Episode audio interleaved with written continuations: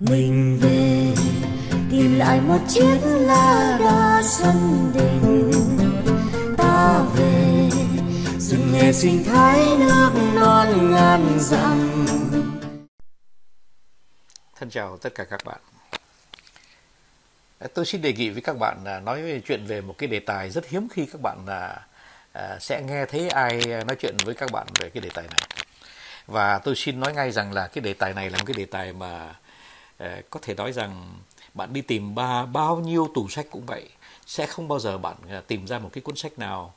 Nó chỉ cho các bạn cái nghệ thuật, gọi là nghệ thuật thương thuyết với ờ, nghiệp đoàn hoặc là với công đoàn lao động. Thưa các bạn, có lẽ trong đời của một người lãnh đạo thì họ sợ nhất có một điều thôi, là vào những cái ngày mà phải thương thuyết với công đoàn lao động nó rất là khó khăn các bạn ạ. Thế thì tôi cũng phải xin nói ngay rằng là ở nước Việt Nam chúng ta thì ờ, ờ, nó không có công đoàn ờ, độc lập. Do đó cho nên là cái, tôi cũng thấy ít khi nào mà có doanh nghiệp nào lại có những cái cuộc thương thuyết gay go với công đoàn lao động. Có lẽ nó có những sự trao đổi thông tin, rồi nó có những chỉ thị mà xã hội sẽ phải áp dụng, mà công đoàn cũng sẽ phải phải áp dụng theo không đây là tôi muốn à, để các bạn có một cái ý niệm à, trong cái công việc làm của tôi khi à, tôi còn là lãnh đạo cao của những tập đoàn lớn. Ờ, mà công đoàn lao động thì họ đại diện cho cả 20.000 nhân viên mà họ sẽ vào thương thuyết với các bạn. Thưa các bạn thương thuyết với công đoàn lao động ấy, thì bạn phải hiểu được một vài chuyện một vài cái bí mật mà bạn phải nắm vững khi trước khi bạn vào. Thứ nhất đã, là các công đoàn đã, họ biết hết tất cả những cái gì mà chính bạn ờ, cũng với tư cách là lãnh đạo bạn biết. Họ biết ờ, công ty lời lỗ bao nhiêu họ biết giá cổ phiếu tất nhiên rồi. Nhưng mà họ biết cả lương của bạn nữa. Thế thành thử ra à, đến khi mà bạn phải thương thuyết đến cái à, số tăng lương cho nhân viên ấy thì lúc đó là những cái lúc gây go kinh khủng lắm bạn ạ. À, tôi lấy ví dụ. À, có lần à, tôi à, Ờ, thương thuyết là nói chung chung là năm nay ờ, tổng ờ, thể tổng số của cái việc tăng lương nó sẽ, đại khái nó sẽ lên vào khoảng à, một phần trăm.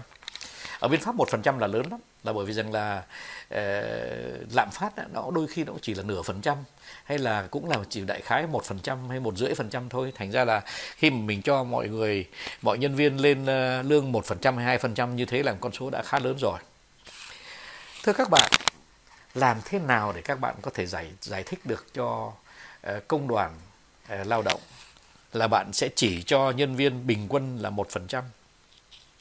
Khi mà họ vừa biết rằng bạn ờ, vừa được thưởng 10% trên số lương của bạn và cái lương của bạn nó không giống cái lương của những nhân viên lao động hay đâu.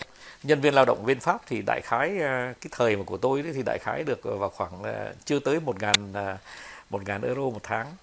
Thế mà ờ, lương của tôi thì gấp 50 lần như thế. Ờ, đấy là đấy là lương của tôi. Chứ còn nếu mà bạn lên cao hơn nữa tức là lên chủ tịch tập đoàn ấy, thì ờ, nó cũng giống như là những lương bổng của những chủ tịch tập đoàn ở bên Hoa Kỳ.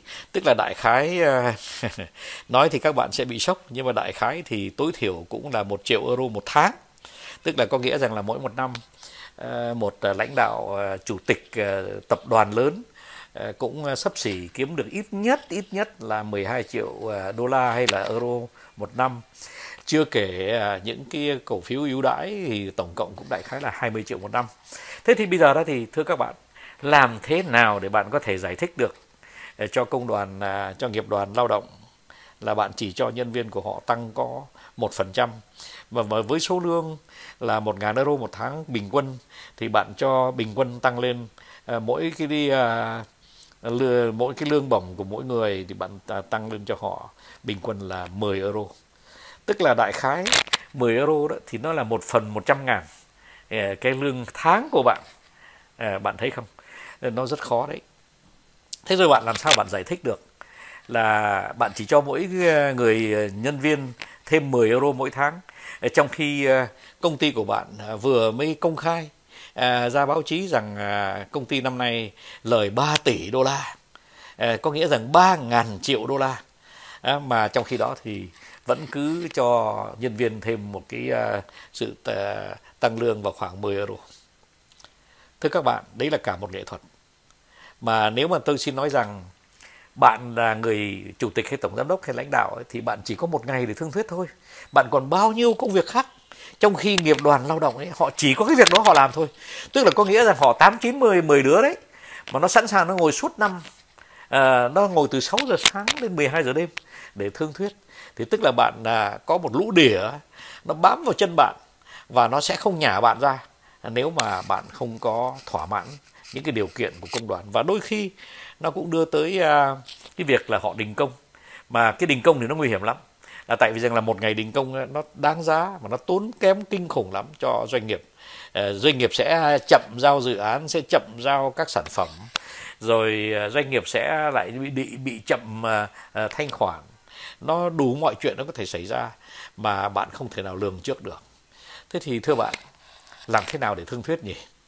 Đấy là một cái nghệ thuật mà không có một sách quản trị nào trên thế giới này dạy bạn. Bạn nghe rõ chưa? Nhưng mà Ờ, tôi xin nói với các bạn. Ờ, có lẽ ờ, cũng đến lúc mà tôi phải chia sẻ cho các bạn một cái bí quyết. Thưa các bạn các bạn không thể nào mà thương thuyết một cách thành công thương thuyết thành công với tất cả các nghiệp đoàn nếu mà các bạn coi họ là một lũ đại diện cho các tớ tức là bạn à, lại thiết lập một cái mối quan hệ chủ tớ mà họ chỉ là tớ và nghiệp đoàn cũng là một đống tớ. À, tụ họp vào với nhau thành một cái à, à, thành một cái nhóm. À, thưa các bạn khi mà các bạn có một cái à, mối quan hệ chủ tớ với nhân viên của các bạn thì khi mà thương thuyết à, dưới cái à, danh hiệu là nghiệp đoàn thì cực kỳ cái cuộc à, thương thuyết cực kỳ là khó khăn. Tuy nhiên các bạn biết không? Ờ, nếu mà các bạn mà thiết lập một cái mối quan hệ mà không phải là chủ tớ nhưng mà lại là đồng nghiệp thì nó lại hoàn toàn khác. À, tất nhiên ờ, cái mối quan hệ đó thì nó cũng không thay đổi đồng lương của bạn nó cũng không thay đổi đồng lương của những nhân viên. Thế nhưng mà ít nhất đó, là ngay cái cuộc mà thương thuyết đó, nó cũng ân cần hơn nó cũng nhiều thông cảm hơn và bạn có thể uh, thuyết phục uh, với những cái ờ, lý lẽ mà người ta lắng tai nghe hơn. Bởi vì người ta sẵn sàng lắng tai nghe. Thế thì thưa các bạn mình nói cái gì nhỉ? Trong một cái cuộc thương thuyết như thế nhỉ? Thế thì bạn có thể đưa ra những cái lý do mà nếu mà mối quan hệ chủ tớ nó không cho phép nhưng mà cái mối quan hệ đồng nghiệp nó cho phép. Bạn sẽ nói rằng tổng thống pháp vừa mới trao cho tất cả các doanh nghiệp Ờ, cái ờ, ờ, cái lời khuyến cáo là các doanh nghiệp không nên năm nay tăng cho nhân viên quá một phần trăm. Là bởi vì rằng là nếu mà tăng thêm nữa đó, thì nó sẽ trực tiếp ảnh hưởng tới cái lạm phát trong nền kinh tế. À, một khi mà lạm phát trong nền kinh tế đó thì đôi khi chính cái lạm phát đó nó lại làm cho cái đồng lương của nhân viên uh, trên cái giá trị thực của nó nó thấp đi. À, bởi vì khi mà nhân viên được tăng lên một phần trăm nhưng mà lạm phát nó là hai phần trăm thì tất nhiên là nhân viên ờ, nói tóm lại mất một phần trăm. Đấy thế thì đấy là một cái cách mà bạn nói. Thì uh, cái cách này bạn nói thì họ không bao giờ họ nghe đâu. Nếu mà họ là tớ nhưng mà nếu mà họ là cộng sự của bạn nếu mà họ là bạn đồng hành của bạn thì họ sẵn sàng ít nhất là họ lắng tai nghe và họ quay lại cái đám ờ, ờ, nhân viên khác, họ sẽ cố thuyết phục ờ, những cái lời lẽ đó. Bởi vì không ai muốn cái lạm phát của một cái nền kinh tế nó nó nó đi quá nhanh. Chuyện thứ nhì nữa là bạn có thể đưa ra những cái những cái yếu tố, những cái thông tin về đối thủ cạnh tranh bạn có thể nói rằng là đây này tôi biết à, hồi mà tôi làm việc Alstom đấy thì tôi biết rằng là Siemens hoặc là Mitsubishi à, họ cũng tăng, chỉ tăng lương cho nhân viên của họ có một phần trăm thôi. Nếu mà chúng ta mà tăng lương lên hai phần trăm thì chúng ta sẽ mất khả năng à, cạnh tranh so với những công ty đó. À, mà mình có thể làm cái con toán là mình cho thấy rằng là nếu mà mỗi à, đồng lương mà lên một phần trăm thì thật sự ra cái sức cạnh tranh của mình bị giảm thiểu đến cái 10 phần trăm thế thành thử ra bạn có thể chứng minh được rằng là cho dù lương bạn có to lương của chủ tịch có to khủng đến bao nhiêu chăng nữa thì cũng không ảnh hưởng đến cái sức cạnh tranh. Nhưng mà ngược lại với cái số nhân viên là 20.000 người mà mỗi người được tăng lên 2% thay vì tăng 1% thì cái uh, khả năng cạnh tranh của công ty nó sẽ kém đi rất là nhiều. Và tất nhiên là cái tương lai của công ty nó sẽ bị ảnh hưởng rất là nặng. Đấy bạn thấy không? Khi mà mình mà có những cái uh, cặp tai mà sẵn sàng lắng tai nghe mình thì mình mới có thể thương thuyết được. Còn nếu mà bạn mà nói như là nói chuyện với một bức tường mà nó chỉ mỉm cười một cách ngạo nghễ nó bảo ông lại lừa tôi lừa tôi cái gì đây thì bạn sẽ không bao giờ thương thuyết thành công với nghiệp đoàn. Họ sẽ cười họ nói rằng là ông à ông nhìn ông đi. À tôi còn biết đời tư của ông nữa. Ông lại có nhân tình.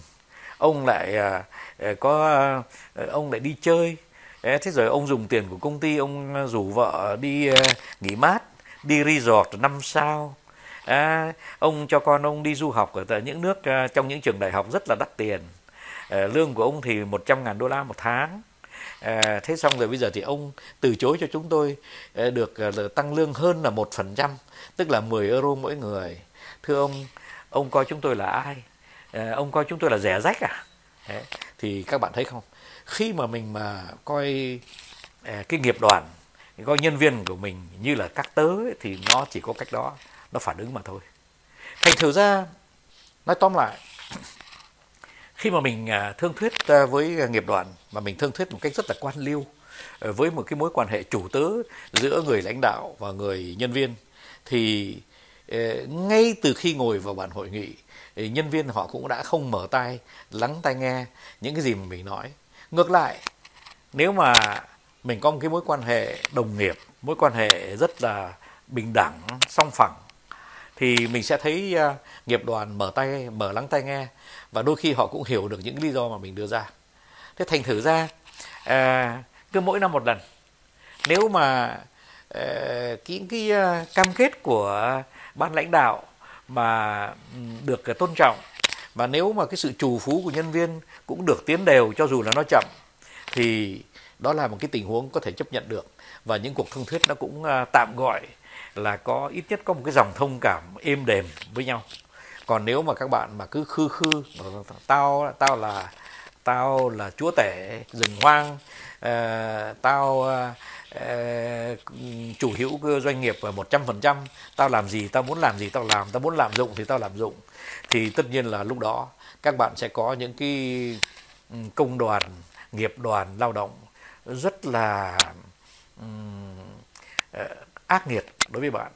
Đôi khi họ còn đem cả đời tư của bạn. Họ bảo rằng là này anh anh bạn ạ à, anh bạn có biết không? Chúng tôi còn chụp ảnh anh cái hồi mà anh đi chơi ở đâu đấy? Đấy mà anh lại đi chơi với người nào đấy? Nếu mà anh này làm những cái gì đấy, thì lúc đó bạn sẽ tái mặt và bạn sẽ bảo thôi ờ, và bạn sẽ bạn sẽ bị người ta cầm chân và bạn sẽ không thương thuyết được thành công. Thưa các bạn, hễ mà các bạn mà thiết lập được một cái hệ sinh thái bình đẳng, vui vẻ, tích cực ờ, và trung thực với nhân viên của các bạn, thì các bạn sẽ dễ dàng thương thuyết với ờ, công đoàn lao động hay là nghiệp đoàn lao động. Và dễ dàng không có nghĩa là nó dễ, nhưng mà nó có nghĩa rằng là có một cái dòng thông cảm để đi tới một cái thỏa thuận mà cả hai bên chấp nhận được. Thưa các bạn, tạo một hệ sinh thái bình đẳng, trung thực à, tích cực thì nó là cái gì? Thưa các bạn, đó là cái à, khái niệm à, nội dung của cái nền đấy. Thưa các bạn À, các bạn à, từ nay hãy kế nền nhé kế nền hóa mình đi rồi các bạn sẽ thấy rằng các bạn sẽ à, luôn luôn có thắng lợi cho tất cả mọi bên trong những cái cuộc thương thuyết khó khăn xin chúc tất cả các bạn sau này làm lãnh đạo và có những cuộc thương thuyết rất là dễ dàng với các công đoàn lao động các bạn nhé. À, xin à, chào các bạn. Bao năm rời xa, tâm biến như mây, về lại quê hương, tìm bao yêu thương, non nước yên bình, khắp nơi chung lòng. Mình về nơi đây, cây nền cùng non sông non nước yên bình khắp nơi chung lòng mình về nơi đây cây nền cùng